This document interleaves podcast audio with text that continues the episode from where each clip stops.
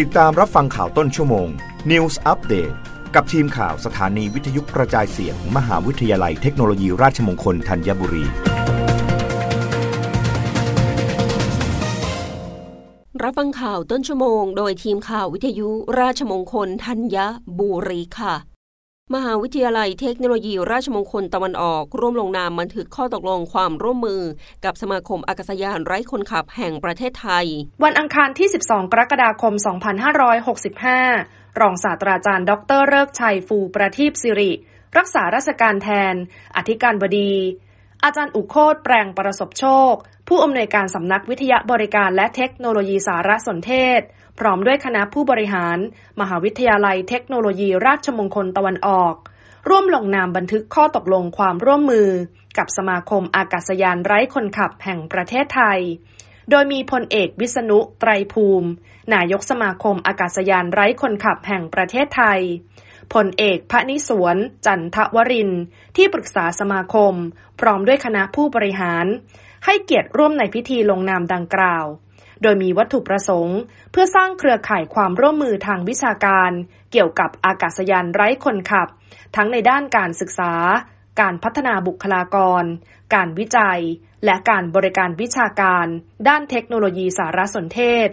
รวมทั้งกฎหมาย และข้อบังคับที่เกี่ยวข้องกับอากาศยานไร้คนขับ เพื่อพัฒนานักศึกษาของมหาวิทยาลัย พร้อมด้วยบุคลากรด้านอากาศยานไร้คนขับ ให้มีทักษะความรู้มากยิ่งขึ้น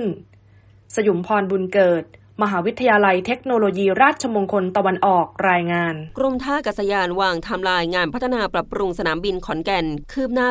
82.45เปอร์เซ็นเพื่อรองรับผู้โดยสาร 2,000 คนต่อชั่วโมง หรือ 5 ล้านคนต่อปี คาดงานแล้วเสร็จต้นปี 2566 รายงานข่าวจากกรมท่าอากาศยานเปิดเผยความคืบหน้า โครงการก่อสร้างอาคารที่พักผู้โดยสารหลังใหม่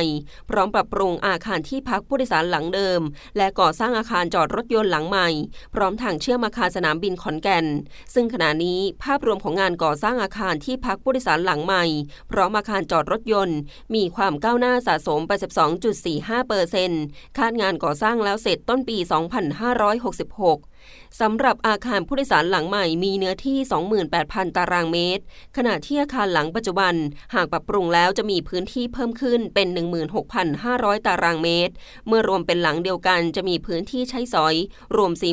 44,500 ตารางเมตร เมื่อโครงการก่อสร้างอาคารที่พักผู้โดยสารหลังใหม่ พร้อมปรับปรุงอาคารที่พักผู้โดยสารหลังเดิมแล้วเสร็จ จะช่วยเพิ่มขีดความสามารถในการรองรับผู้โดยสาร ให้กับท่าอากาศยานขอนแก่น จากเดิมรองรับผู้โดยสารได้1,000 คนต่อชั่วโมง เป็น 2,000 คนต่อชั่วโมง หรือ 5 ล้านคนต่อปี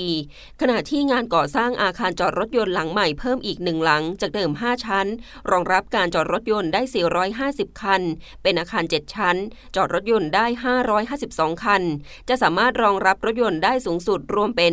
1,002 คัน